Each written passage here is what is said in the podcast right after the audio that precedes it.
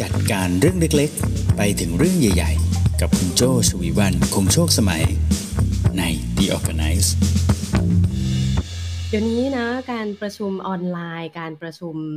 แบบเจอหน้านะก็จะกลายเป็นคละกันไปแล้วนะคะ อย่างวันนี้โจ้เองเนี่ยก็มีทั้งประชุมออนไลน์ แล้วก็การประชุมเจอตัวเนี่ยคละกันทั้งวันเลยนะคะ ก็มี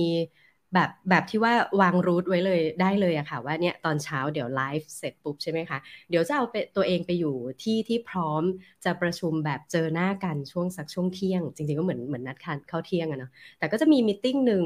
ตอน 11 โมงเนี่ยเป็น virtual โจ้ก็จะวางแผนแล้วโอเค เดี๋ยวเราก็จะสวิชกลับไปกลับมา หรือแม้แต่การทำงานตอนนี้เพื่อนๆก็น่าจะ mix กันแล้วเนาะเป็นไฮบริดใช่ไหมคะ บางวันเข้าออฟฟิศบางวันอยู่ที่บ้านแบบเนี้ยใช่ไหมคะ มันก็เริ่มที่จะ mix กันไปแบบนี้แล้ว ดังนั้นแล้วทักษะการออกกล้อง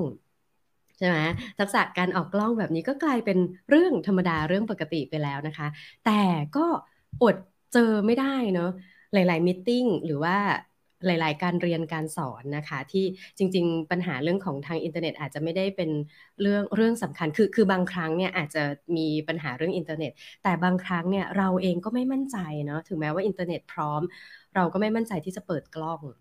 อ่าเคยเป็นไหมเคยเป็นไหมที่เข้าบาง meeting เนาะพอเข้าไปเสร็จปุ๊บอุ้ยไม่มีใครเปิดกล้องเลยอ่ะแล้วก็จะเป็นตัวหนังสือตัวแรกของของชื่อเราใช่ไหมคะ พอเวลาใครพูดก็จะวาบวาบวาบแค่นั้น พอเป็นแบบนั้นปุ๊บบางทีเราก็เออ meeting นี้มันก็เกินที่จะคาดเดาเนอะว่า response หรือว่าความเห็นของคนที่อยู่ในมิ팅เนี่ยเป็นยังไง อืม มันก็ไม่แน่ใจเนอะหรือบางครั้งทุกคนก็เงียบไปนานมาก ภาพก็ไม่เห็นเนาะก็ไม่แน่ใจว่า เอ๊ะฉันหลุดไปหรือเปล่าอะไรเงี้ยก็จะมีการออธิบายแล้วก็มีการพูดประโยคยอดฮิตนะคะ ได้ยินเสียงอยู่ไหมคะ ยังอยู่กันใช่ไหมคะ แบบนี้ใช่ไหมเออจริง ๆ การเปิดกล้องประชุมนะคะ มีประโยชน์นะ มีประโยชน์มากกว่าแค่ให้เห็น environment ให้เห็นหน้าตา ว่าวันนี้แต่งหน้ามาสวยแค่ไหน มีประโยชน์เนาะการมีประโยชน์ในการเปิดกล้องมีติ้งเนี่ยก็คือทำให้คนที่เข้าร่วมประชุมนะรู้สึกถึงการมีส่วนร่วมในครั้งนี้ใช่ไหมคะแล้วตัวคุณเองถ้าเป็นคนนำประชุมเนี่ยคุณก็สามารถที่จะสังเกต body language ของหลาย ๆ คนที่อยู่ในห้องประชุมได้ด้วยเนาะภาษากาย สายตาเนาะสายตาส่งสายตาอย่างนี้เนาะหรือว่ากำลังขมวดคิ้วเนาะเจ้าเคยนะ เข้ามิ팅ครั้งหนึ่งก็รู้สึกปกติอะไรต่างๆ เนี่ย แต่ปรากฏว่าพอจบมิ팅ปุ๊บนะคะ มีน้องไลน์มาหาเลยนะ บอกว่าพี่โจตะเกียเห็นพี่โจขมวดคิ้วอยู่แวบหนึ่งอะพี่โจไม่พอใจอะไรหรือเปล่าโจอาจจำไม่ได้ด้วยซ้ำเมื่อตอนนั้น ตอนนั้นอาจจะขมวดคิ้วว่า เอ๊ะ อันนี้ตัวหนังสือเล็กเกินไปหรือเปล่า คือจำไม่ได้เลยนะ แต่ หลังจากนั้นมาก็ระวังตัวเองมากขึ้นเนาะเรื่องของ body language แล้วก็ทำให้รู้สึกได้ว่าอ๋อมันมีประโยชน์มากเลยนะ การเปิดกล้องประชุมนะคะ เพราะว่ามันก็จะได้สื่อสารอะไรหลาย ๆ อย่างออกมานะคะ แล้วเราเองก็สามารถเก็บสารบางอย่างที่เป็น emotional หรือว่าหลาย ๆ เรื่องกลับไปได้ครบถ้วนด้วยเลยเพราะฉะนั้นจริง ๆ แล้วเนี่ยการที่มีการสื่อสารที่มากกว่าแค่ตัวหนังสือภาพนิ่ง กลายเป็นวิดีโอด้วยเนี่ยก็มีประโยชน์เยอะแยะมากมาย วันนี้โจ้ก็เลยตั้งใจนะ เลือกหัวข้อนี้มาเลยนะคะ ก็คือเป็นทิปส์ดีๆนะคะ ที่จะช่วยให้คุณมั่นใจมากขึ้น เวลาประชุมผ่านออนไลน์นะ หรือแม้แต่การที่จะต้องไลฟ์การที่จะต้องทำคอนเทนต์ต่างๆ แบบนี้เวลาต้องเปิดกล้องนะ มีทิปส์มาฝากคุณด้วยกัน มีกี่ข้อนะ ประมาณ 8 ข้ออ่าเดี๋ยวมาลองดูกันนะคะว่ามีอะไรบ้างนะคะ ข้อแรกเลยนะคะ จัดแสงเนาะ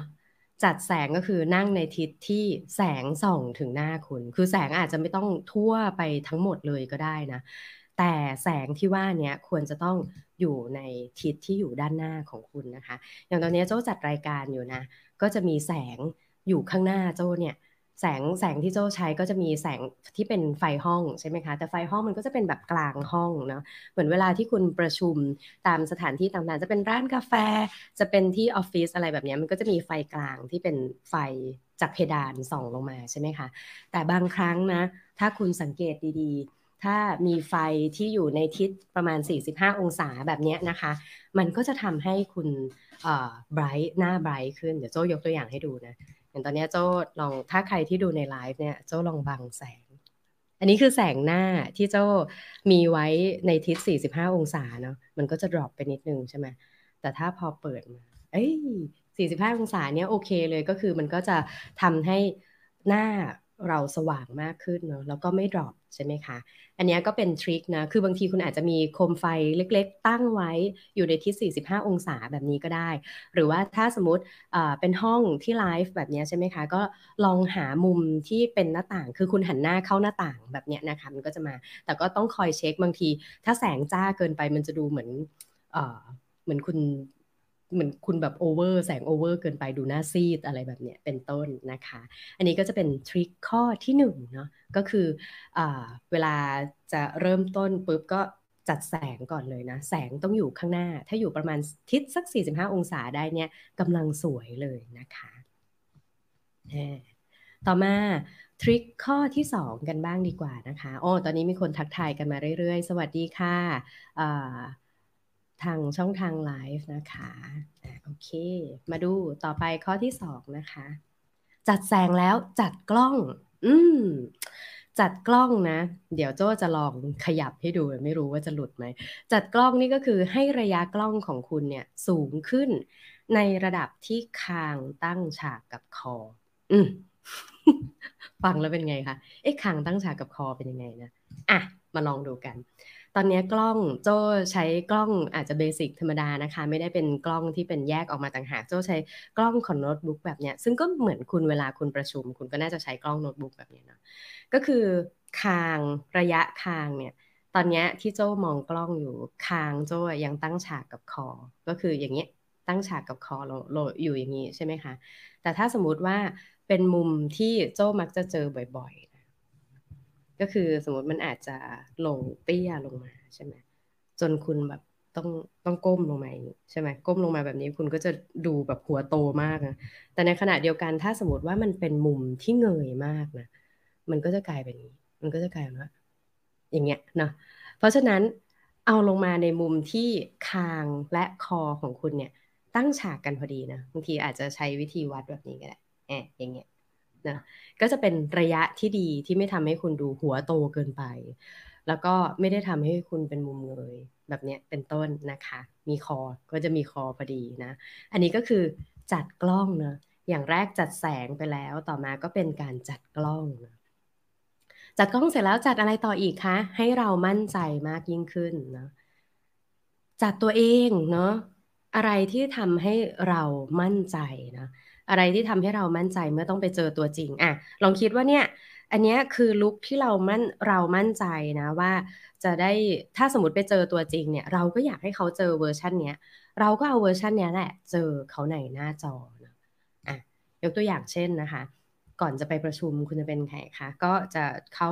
ห้องน้ำเช็คหน้ามันใช่ไหมโจ้โจ้นี่ก็จะติด ติดเรื่องกระดาษซับมันหรืออะไรแบบเนี้ยนะคะ แล้วก็อาจจะเช็ค ถ้าเป็นเป็นผู้ชายก็อาจจะเช็คเรื่องนี้แหละ เรื่องน้ำมันผมเป็นยังไงเนาะอะไรแบบเนี้ยเป็นต้นนะคะ หรืออย่างถ้าเป็นผู้หญิงก็อาจจะเช็คเรื่องเมคอัพเช็คเรื่องอะไรแบบเนี้ยเป็นต้นใช่ไหมคะเอ่ออย่างตัวโจเองเนี่ยเป็นเป็นคนชอบเครื่องประดับพวกต่างหูอะไรเงี้ย คือต่างหูนี่ถ้าวันไหนไม่ใส่แสดงว่าลืมจริง ๆ วันนั้นก็อาจจะไม่ค่อยมั่นใจไปหน่อยอะไรเงี้ยเนาะ แล้วก็ถ้าสมมติดูเลยนะว่า ตอนนี้มันก็จะเป็นธรรมชาติของเราใช่ไหมคะ เสื้อผ้าหน้าผมนะจัดแต่งให้เรียบร้อยนะคะ เอนาฬิกาอยากจะให้เห็นไหมหรือว่าตัวเล็บ จริงๆ อันนี้เป็นเคล็ดลับแบบที่ไม่ต้องออกหน้ากล้องโจก็มักจะบอกน้องๆ ที่จะต้องไปเจอผู้คนบ่อยๆ ก็คือเล็บนะคะ ถ้าผู้ชายก็ควรจะให้สั้นเรียบร้อยนะคะบางทีเราเปิดกล้องเราก็จะพูดคุยอะไรเงี้ยใช่ไหมหรือว่าถ้าน้องผู้หญิงทาเล็บก็ให้ดูเป็นสีเต็มๆโจจะชอบแบบให้เล็บมันสีเต็ม เวลาที่ไม่เต็มก็อาจจะไปล้างไปอะไรให้เรียบร้อยนะคะนี่ก็คือจัดตัวเองเนาะตัวเองชอบตัวเองแบบไหนนะชอบชอบการเมคอัพบางๆ แบบนี้หรือว่า เอ้ยวันนี้เหนื่อยมากอยากให้เขาสังเกตที่ปากฉันอย่างเดียวไม่ทันเห็นความเหนื่อยก็จัดเต็มที่เลยนะอย่างที่หนึ่งจัดแสงอย่างที่สองจัดกล้องอย่างที่สามจัดตัวเองนะมาดูอย่างที่สี่กันบ้างดีกว่านะคะทริคอย่างที่สี่เนาะทำยังไงให้เปิดกล้องประชุมแล้วมั่นใจ ขออภัยค่ะ trick ข้อที่สี่นะ background ก็สำคัญ อืม background ก็สำคัญเป็นยังไงเนาะอย่างตอนนี้โจ้ไลฟ์จากที่บ้านใช่ไหมคะ ก็จะเป็นมุมที่โจ้นั่งทำงาน แล้วก็อ่านหนังสือ อ่านหนังสือบางทีไปอ่านที่อื่นมันก็มีนะคะ แต่ว่าก็จะเป็นมุมที่แสงอะไรมันพอดีเราก็โอเคเลย background อันเนี้ยโอเค คือ background เนี่ยไม่ใช่แค่ว่าคุณอยากให้ให้ดูว่าเราเป็นคนแบบไหนอะไรอย่างนั้นเท่านั้นนะอ่าโอเคใช่อันนี้ background เป็นหนังสือก็ดูทำให้รู้สึกว่าโจ้เป็นคนชอบเรียนรู้ใช่ไหมคะ แล้วก็เป็นสิ่งที่โจ้รักอะโจ้รักหนังสือ หรืออย่างบางครั้งเนี่ยเนี่ยมีรูปที่มีน้องอทำมาให้วันเกิดเนี่ยเจ้าว่าน่ารักดีเจ้าก็ไปวางไว้ หรือถ้าให้เห็นอะไรที่เห็นบ้างอ่าเห็นกีตาร์อะไรเงี้ยก็ทำให้เขาได้รู้จากเราด้วยเหมือนกันนะอ่าเป็นการเริ่มต้นบทสนทนาบางทีเปิดกล้องมา เอ๊ะ คุณโจ้เอ่อกีตาร์ยี่ห้ออะไร คุณโจ้เล่นกีตาร์แบบไหน เออ อะไรอย่างเงี้ยใช่ไหมคะ หรือแบบ เฮ้ย อันนั้นน่าสนใจจังเลยหนังสือเล่มนั้นในตุ๊กตาตรงนั้นเป็นยังไงแบบเนี้ยนะคะ background ก็สำคัญเป็นการบอกว่าเรามีความสนใจหรือว่าเราใส่ใจในเรื่องไหนก็ด้วยนะคะ แต่เรื่องที่สำคัญของ background นะก็คืออไม่ควรจะให้มีใครเดินผ่านไปผ่านมา หรือว่า background ไม่ควรจะกวนตัวเรา background ก็ควรจะเป็น background ที่ที่อยู่ของเขาไปเนาะเช่นแบบเอ๊ะ บางทีเรานั่งประชุมจากที่ร้านกาแฟใช่ไหมอย่างที่เนี่ยวันนี้เดี๋ยวโจ้จะไปร้านกาแฟเนี่ยพอเรารู้ว่าเดี๋ยวจะต้องประชุมในร้านกาแฟโจ้ก็มักจะเลือกมุมที่อาจจะไม่ได้มีคนเดินผ่านเยอะนะคะ ยิ่งถ้าได้มุมที่เปิดกล้องมาแล้วข้างหลังเป็นกำแพงได้ด้วยเนี่ยจะดีที่สุดเลยเนาะแล้วก็ดูนะคะว่า ถ้าสมมติมันเลี่ยงไม่ได้จริง ๆ ก็จะมีฟีเจอร์ที่ให้คุณใช้ background เป็นกราฟิก หรือว่าจะให้ background เนี่ยเป็นตัวเบลอใช่ไหมคะ แบบนี้เป็นต้นเนาะก็สามารถที่จะทำได้ แล้วก็จะทำให้คนที่ร่วม meeting หรือว่าร่วมเรียนร่วมออนไลน์กับเราเนี่ยเขาโฟกัสกับตัวเรา แล้วก็โฟกัสกับสิ่งที่เราตั้งใจจะมาพูดคุยกับเขามากที่สุดเลยถูกต้องไหมคะอ่าอันนี้ก็คือทริคข้อที่4นะก็คือจัดแบ็กกราวน์นั่นเองนะคะ ต่อมาค่ะทริคข้อที่5เนาะไปต่อที่ทริคข้อที่ 5 กันนะคะ เพื่อนๆมีทริคมีเทคนิคอะไรก็คอมเมนต์กันมาได้นะคะทริคข้อที่ 5 ค่ะ จัดเสียงเนาะจัดทุกอย่างแล้วมาลองจัดเสียงกันดูนะคะ จัดเสียงที่ว่านี้นะคะ นอกจากตัวอุปกรณ์แล้วนะ อย่างหนึ่งที่อยากให้คุณได้รู้เลยนะคะ ก็คือเรื่องของการเปิดปิดไมโครโฟนให้คล่อง เปิดปิดไมโครโฟนให้คล่อง หมายความว่ายังไงนะคะ จริงๆก็คือมันก็จะมีคนที่เข้าร่วมประชุมนะเอาเอาเป็นว่าเราดูแลตัวเราเองก่อนเนาะถ้าเราดูแลตัวเราเองเนี่ยก็คืออตัวเราเนี่ยถ้าสมมติว่ารู้ว่าตอนนี้อยู่ในสถานที่ที่อาจจะมีเสียงรบกวนอื่น นอกจากเสียงตัวเราเองเนาะอย่างเวลาถ้าสมมติโจ้ประชุมจากที่บ้านเนี่ยค่ะ ไมค์ก็อาจจะไม่ได้ปิดตลอดเวลาเนาะ ก็อาจจะเปิดทิ้งไว้เลยว่า เอ้ยเราพร้อมที่จะแชร์นะ แต่ในช่วงหลังนะคะ การเปิดปิดไมค์เนี่ยเป็นการบอกสถานะด้วยนะ ว่าเรายังไม่มีอะไรจะพูด หรือเราต้องการจะพูดอะไรบางอย่างก็ได้ด้วยเหมือนกัน แต่จริงๆเราโจ้ชอบฟีเจอร์หนึ่งนะ ก็คือฟีเจอร์ของการยกมือ raise your hand เนาะก็จะทำให้คนได้รู้ว่าเออคุณอยากจะพูดนะ ก็เป็นการ ยกมือขึ้นมาเหมือนเหมือนเวลาอยู่ในห้องประชุมเลยแบบเนี้ยขึ้นมานะคะ หรือว่าการเปิดปิดไมค์ก็จะเป็นการบอกด้วยเหมือนกันว่าเอ้ยจังหวะเนี้ยเราเราเปิดไมค์คือเราอยากจะพูดอะไรบางอย่าง คนที่ organize meeting นั้นเขาก็จะได้เป็นจุดสังเกตให้ของเขาได้ด้วยเหมือนกันนะคะทีนี้อันนี้พูดถึงในฐานะของคนเข้าร่วมประชุมแล้วนะ แต่นี้ถ้าเป็นคนที่ organize การประชุมหรือว่า organize การเรียนการสอนนั้นล่ะ ต้องรู้จักฟีเจอร์หนึ่งนะ ก็คือฟีเจอร์ปิดไมค์คนอื่น คืออันนี้ไม่ใช่ว่าเราจะไปก้าวล่วงอะไรเขานะ แต่ว่าเราพยายามจะ maintain vibe ของการประชุมในครั้งนั้น คืออาจจะมีผู้เข้าร่วมประชุมบางท่านเนี่ยเผลอ ไปโดนปุ่มเปิดไมค์โดยที่เขาไม่ได้ตั้งใจ หรืออาจจะใช้โปรแกรมไม่คล่องจริง ๆ จนทำให้เสียงเขาเนี่ยมันหลุดเข้ามาแล้วบางทีเป็นเสียงที่เขาไม่ได้ตั้งใจอยากจะให้คนอื่นได้ยินอะ่ะเหมือนถ้าพูดกันภาษาง่ายๆ ก็คือเขาลั่นขึ้นมาอะไรแบบเนี้ยนะคะ เราในฐานะคนที่ดูแลการประชุมเนี้ยก็ต้องรู้ฟีเจอร์ของการปิดไมค์คนอื่นให้คล่องได้ด้วยเหมือนกันนะ แล้วก็อาจจะถ้าถ้าสมมติเกรงใจก็อาจจะบอกว่าอขออนุญาตปิดไมค์สักนิดนึงนะคะพอดีมีเสียงกวนขึ้นมาหรืออะไรแบบเนี้ยเป็นต้นก็ได้ด้วยเนาะ อันนี้ก็ดูแลเรื่องของเสียงเรียบร้อยแล้วนะคะ อืมทริคต่อไปเป็นยังไงบ้างนะคะ ทริคต่อไปทริคข้อที่ 6 นะคะ ซ้อมเข้าห้องก่อนประชุมจริง อ่า มีซ้อมใหญ่ด้วย เคยซ้อมใหญ่ไหมคะ โจนี่ทำบ่อยเลยนะเรื่องการซ้อมใหญ่ก่อนเข้าห้องประชุมนะไม่รู้เพื่อนๆมีทริคยังไงบ้างนะ จริง ๆ แล้วเนี่ยทุกโปรแกรมในการที่เราจะประชุมนะคะ ไม่ว่าจะเป็น Zoom เป็น Microsoft Teams เป็น Google Meet นะจังหวะที่คุณได้ลิงก์มา ลิงก์เข้าร่วมประชุมอะค่ะ พอคุณคลิกเข้าไปปุ๊บคนส่วนใหญ่จะอ่านแค่ว่ามาถูกห้องไหม คนส่วนใหญ่จะอ่านแค่ว่า อ่าโอเค อันนี้ห้องเอ่อ The Organize คุยกับ Morning Call อ่าโอเค ถูกห้องงั้นกดเข้าไปเลย แต่จริง ๆ ที่ห้องเนี้ย นอกจากจะบอกชื่อห้องประชุมแล้วนะคะ ห้องเนี้ยเขามีที่ให้คุณพักก่อนเลยว่า คุณจะปิดไมค์หรือคุณจะเปิดไมค์เมื่อเข้าไปเลย คุณจะปิดกล้องหรือคุณจะเปิดกล้องนะคะ ซึ่งมันจะเป็นสิ่งที่คนที่เขาตั้งห้องประชุมเนี้ยเขาตั้งเป็นค่าตั้งต้นไว้ แต่โดยส่วนใหญ่แล้วเนี่ยเราก็จะสามารถเทสได้เลยตรงนั้นนะว่า เอ๊ะ อพอเปิดไมค์เทสไมค์เสียงเข้าไหมเปิดกล้องเอ้ยหน้าตาอืออุ้ยเดี๋ยวเดี๋ยวเดี๋ยวขอซับหน้ามันแป๊บหนึ่งหรืออะไรแบบเนี้ย มันจะมีให้เทสตรงนั้นนะ แต่ถ้าคุณใช้โปรแกรมเทสตรงนั้นไม่คล่องนะ ที่โจ้ทำประจำเนี่ยก็คือ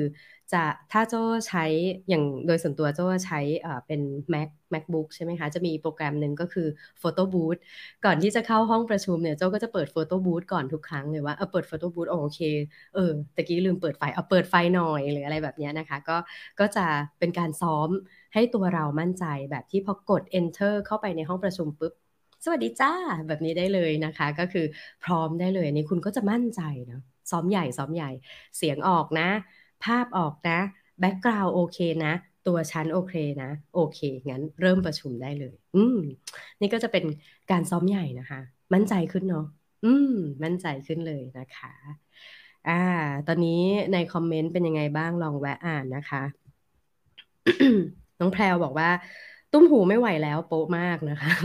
เป็นเหมือนกันใช่ไหมคะ เออ หรือหรือหมายถึงตุ้มหูพี่โจวันนี้โป๊ะไหม อาจจะมองไม่เห็นนะอ่าค่ะ โอเค อะงั้นไปที่เคล็ดลับข้อต่อไปกันเลยนะคะ ที่จะทำให้คุณมั่นใจมากยิ่งขึ้นนะเมื่อจะต้องเปิดกล้องประชุมนั่นเองนะทริคข้อต่อไปนะคะก็คือ ข้อที่ 7 นะคะ เตรียมเนื้อหาอย่างมืออาชีพค่ะ อ่า ตอนนี้เรามั่นใจแล้วเนาะ มั่นใจหลาย ๆ อย่างเลย มั่นใจทั้งกล้อง เสื้อผ้า หน้า ผมทุกอย่างเลยเนาะ แต่พอเข้าห้องประชุมไปเสร็จปุ๊บได้แต่ยิ้มก็ ก็อาจจะไม่มั่นใจใช่ไหมอ่า ข้อเจ็ดนี่การเตรียมเนื้อหาอย่างมืออาชีพนะ ไม่ว่าคุณจะเปิดกล้องหรือไม่เปิดกล้อง ยังไงก็ต้องเตรียมนะ เนื้อหาที่ว่านี่คืออะไรเนาะก็คือเอเปิดเข้าไปเสร็จปุ๊บนะคะ ช่วงหลังนี่น้องๆโจก็จะโปรเลยนะคะ ในการที่จะบอกว่าอ่าโอเค สวัสดีค่ะ ตอนนี้น่าจะครบกันแล้วใช่ไหมคะ ส่วนใหญ่เราก็จะถามกันก่อนเนาะอันนี้ทางทีมเราครบแล้วนะ ทางทีมเขาเนี่ยขาดใครอีกไหม เราจะเริ่มกันเลยดีไหมหรืออะไรแบบนี้พอถ้าสมมติทุกคนบอกว่าอะพร้อมแล้วนะ เราแนะนำอ g e n d a ก่อนเลย สวัสดีค่ะ วันนี้ ที่เรามาคุยกันนี้มีความตั้งใจอยู่ประมาณ 3 เรื่องนะคะ เรื่องแรกคือเราจะแนะนำตัวกันเนาะยังไม่เคยเจอกันอย่างเป็นทางการขอแนะนำตัวกันหน่อยนะคะ อย่างที่ 2 เดี๋ยวจะขอแนะนำตัวโปรแกรมนี้นะคะ แล้วก็สอบถามรายละเอียดได้เลยนะคะ วันนี้มีแค่ 2 agenda ค่ะ งั้นเริ่มเลยดีไหมคะอ่าอย่างเงี้ยนะคะ แล้วก็ อย่าลืมแนะนำผู้ร่วมประชุมนะคะะเดี๋ยวขออนุญาตแนะนำตัวผู้ร่วมประชุมก่อนนะคะ โดยส่วนใหญ่ก็ก็จะใช้วิธีแนะนำอย่างนี้ก็อาจจะบอกว่าอ่าโอเค ท่านแรกนะคะ คุณจะเป็นชื่ออ่านตามชื่อเลยนะ เพราะว่าที่เขาชื่อที่ตั้งไว้ อันนี้คุณสิทธิพงศ์นะคะ คุณสิทธิพงศ์หรือพี่เก่งนะคะ เป็น CEO อ่าอ่าคุณคุณเก่งวันนี้ตั้งใจเข้ามาเพื่อที่จะเล่าในภาพรวมเลยนะคะ แล้วก็เอาไล่กันไปแบบนี้อ่าอยากทำความรู้จัก อีกฝ่ายหนึ่งอีกอทั้ง 3 ท่านด้วยค่ะ เป็นเป็นใครทำดูแลในส่วนไหนบ้างอะไรเงี้ยนะคะ ก็พูดคุยกัน เริ่มต้นอย่างมืออาชีพนะคะ เข้าถึงเนื้อหาอย่างมืออาชีพ แล้วก็อาจจะทวนเวลาในการประชุมนะบอกว่าเอออันนี้เราประชุมกันประมาณ 1 ชั่วโมงเนาะเดี๋ยวใน part ของการ นำเสนอเนื้อหาเนี่ยประมาณสัก 20 นาทีน่าจะโอเคนะคะ แล้วก็มีการซักถามกัน แล้วก็ระหว่างนั้นถ้ามีอะไรอยากแทรกตอนไหนก็ยกมือถามได้ตลอดเลยแบบเนี้ยเป็นต้นนะคะ เพราะฉะนั้นเรามั่นใจไหมเราก็จะมั่นใจเนาะเราก็จะไม่เหวอในการประชุมแบบนี้เป็นต้นเหมือนกันนะคะ แบบนี้ก็สามารถที่จะเตรียมตัวโดยที่เปิดกล้องหรือไม่เกิดเปิดกล้องก็จะทำให้คุณมั่นใจมากยิ่งขึ้นด้วยนะอืม ต่อมาทริคข้อสุดท้ายค่ะ โอ้วันนี้สบายๆไปกันโฟล์โฟล์เลยนะ อุ้ยทริคข้อสุดท้ายเดี๋ยวขออจัดการแบนเนอร์ตรงนี้นิดนึงอะจะได้เห็นกันชัดๆ ทริคข้อสุดท้ายนะคะก็คือรีแลกซ์ได้นะ แต่อย่าเผลอชิลอืมรีแลกซ์ได้แต่อย่าเผลอชิลหมายความว่ายังไงนะ หมายความว่าคือเวลาที่เราไปประชุมเนาะเวลาไปที่เราไปประชุมเราก็ ก็ก็รีแลกซ์ได้นะไปนั่งประชุมเราก็คงไม่ได้นั่งเกรงแบบสวัสดีค่ะ อะไรอย่างนี้ใช่ไหมเออหรือแบบนั่งแข็งอะไรขนาดนี้ใช่ไหมเราก็รีแลกซ์ได้นะโยกหัวใส่หัวไปมามือไม้ยกได้เต็มที่เนาะแต่อย่าเผลอชิลขึ้นมา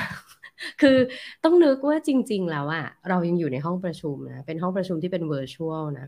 มันก็ไม่ได้ถึงขั้นแบบที่ว่าเออเราจะ ขยับตัวไม่ได้แต่ในขณะเดียวกันในการประชุมเนี่ยเขาก็คาดหวังการเป็น professional เขาคาดหวังการตั้งใจฟังของคุณใช่ไหมคะ ไปประชุมเนี่ยนะ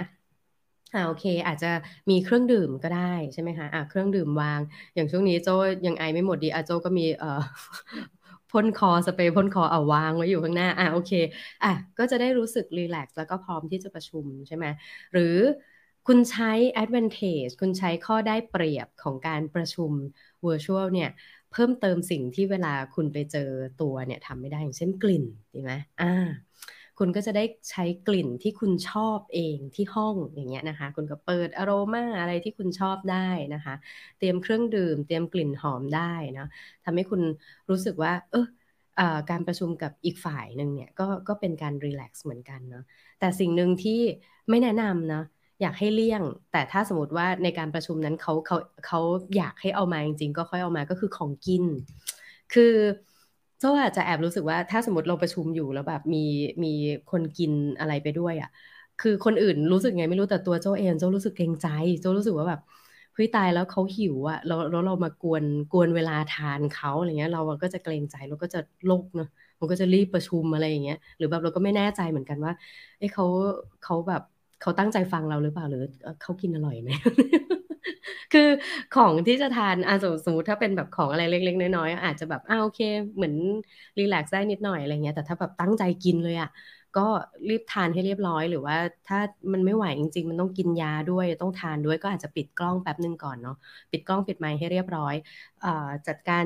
เรียบร้อยเสร็จปุ๊บอะเปิดกล้องกลับมา ก็เป็นประโยชน์ดี แล้วก็ทำให้คนที่ร่วมประชุมรู้สึกว่าคุณยังอยู่ในมิ팅ด้วยเหมือนกันนะคะ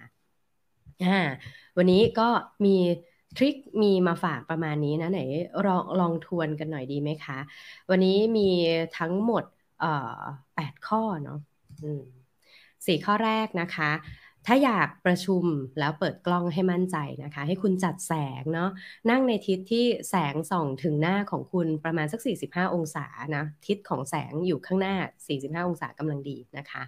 อย่างที่2นะจัดกล้องนะคะ ให้ระยะกล้องของคุณเนี่ยสูงในระดับที่คางนะคางกับคอเนี่ยตั้งฉากกันก็คือ คางไม่กดเกินไป คางไม่เงยจนเกินไปนะคะ แล้วก็มีแบ็กกราวด์กำลังดีนะมีระยะข้างบนมีระยะข้างล่างให้เรียบร้อยนะคะ ต่อมาอย่างที่ 3 ค่ะจัดตัวเองเนาะอะไรที่ทำให้ตัวเองมั่นใจเมื่อต้องไปเจอตัวจริงนะคุณก็ทำแบบนั้นที่หน้ากล้องด้วยเหมือนกันนะคะ เสื้อผ้าหน้าผมเอาให้พร้อมเนาะหน้ามันหรือเปล่าเช็คอะไรให้เรียบร้อยนะคะ ข้อที่ 4 ค่ะ จัด background ก็สำคัญเนาะ background ควรจะเป็น background ที่ไม่กวนสายตาผู้ร่วมประชุมนะคะ แล้วก็ background คุณอยากให้เขาทำความรู้จักคุณในรูปแบบไหน background ก็จะเป็นสิ่งที่ reflect แล้วก็สะท้อนตัวตนของคุณให้ผู้ร่วมประชุมเข้าเข้าใจรู้จักคุณด้วยนะคะ อย่างที่ 5 ค่ะ จัดเสียงเนาะใช้ปุ่มเปิดปิดไมโครโฟนให้คล่องเนาะแล้วก็ดูให้ดีนะว่าตัวเราเองเนี่ยเผลอเปิดไมค์ในช่วงเวลาที่ไม่เหมาะสมหรือเปล่าหรืออะไรแบบนี้เป็นต้นนะคะ แต่ถ้าคุณเป็นคนที่จัดการประชุมก็อย่าลืมใช้ฟีเจอร์ ปิดไมค์คนอื่น ช่วยปิดไมค์ให้ผู้ร่วมประชุมด้วยเหมือนกันนะคะ แล้วก็ต่อมาข้อที่ 6 นะคะ ซ้อมก่อนเข้าห้องประชุมจริงนะถ้าไม่ได้ใช้ตัวซ้อมก่อนเข้าประชุมจริงของโปรแกรมนั้นๆ คุณอาจจะใช้ Photo Booth หรือโปรแกรมถ่ายภาพอื่นๆ ที่อยู่ในคอมพิวเตอร์ช่วยได้นะคะ ลองเช็คดูนะ ข้อที่ 7 อันนี้ก็จะทำให้คุณเตรียมตัวได้อย่างมืออาชีพเลยนะคะ ก็คือเอเตรียมเนื้อหาอย่างมืออาชีพนะคะ คุณก็จะมั่นใจไม่ว่าจะมีเปิดกล้องหรือไม่เปิดกล้องก็ตามนะคะ แล้วก็ข้อสุดท้ายก็คือ relax ได้แต่อย่าเผลอชิลเนาะโดยเฉพาะเรื่องของการรับประทานอาหารหรือการเผลอยกขายกแข้งอะไรขึ้นมาเนาะรีแลกซ์ได้แต่ก็อย่าถึงให้ทำให้คนร่วมประชุมรู้สึกอึดอัดเนาะหรือรู้สึกว่าเอ๊ะคุณไม่ได้สนใจในการประชุมหรือเปล่าแบบนี้เป็นต้นนะคะ เอาล่ะ หวังว่าวันนี้ก็น่าจะได้ประโยชน์กันเนาะทั้งในช่องทางของ Clubhouse แล้วก็ช่องทางของ Facebook Live กันด้วยนั่นเองนะคะ สวัสดีคุณน็อตคุณกิติชัย แล้วก็คุณบีด้วยนะคะที่อยู่กันที่ช่องทางไลฟ์นะคะ แล้วก็ใน Clubhouse ก็โอ้อยู่กัน อย่างยาวๆเลยนะ หวังว่าจะเนื้อหาจะเป็นประโยชน์นะคะ ถ้าเนื้อหาเป็นประโยชน์นะคะ ฝากเพื่อนๆนะคะ ที่กำลังดูไลฟ์อยู่ตอนนี้เนาะอย่าลืมกดไลค์แล้วก็กด Subscribe ช่องของ Creative Talk กันไว้นะคะ ไม่ว่าจะเป็น Facebook หรือว่าจะเป็นทาง YouTube นะคะ ถ้าเนื้อหาดีนะกด notification แล้วก็อย่าลืมแชร์ให้คนได้รู้เนื้อหาดีๆ แบบนี้นะคะ เผื่อว่าการประชุมในครั้งต่อไปหรือว่าการเรียนในครั้งการเรียนการสอนในครั้งต่อไปจะมีคนเปิดกล้อง มาเจอกันเยอะขึ้นเนะจะได้เป็นประโยชน์ด้วยกันนั่นเองนะคะ เดี๋ยววันนี้ รบถ้วนประมาณนี้ขออนุญาตลาไปก่อนอในช่องทางไลฟ์นะคะ กลับมาพบกันใหม่ในวันพฤหัสหน้าเวลา8โมงเช้านะคะ ที่ทั้งสองช่องทางนี้เลยนะคะ แล้วก็มาเจอกันกับเนื้อหาดีๆ จาก The Organize นะคะ วันนี้ลาไปก่อนค่ะ สวัสดีค่ะ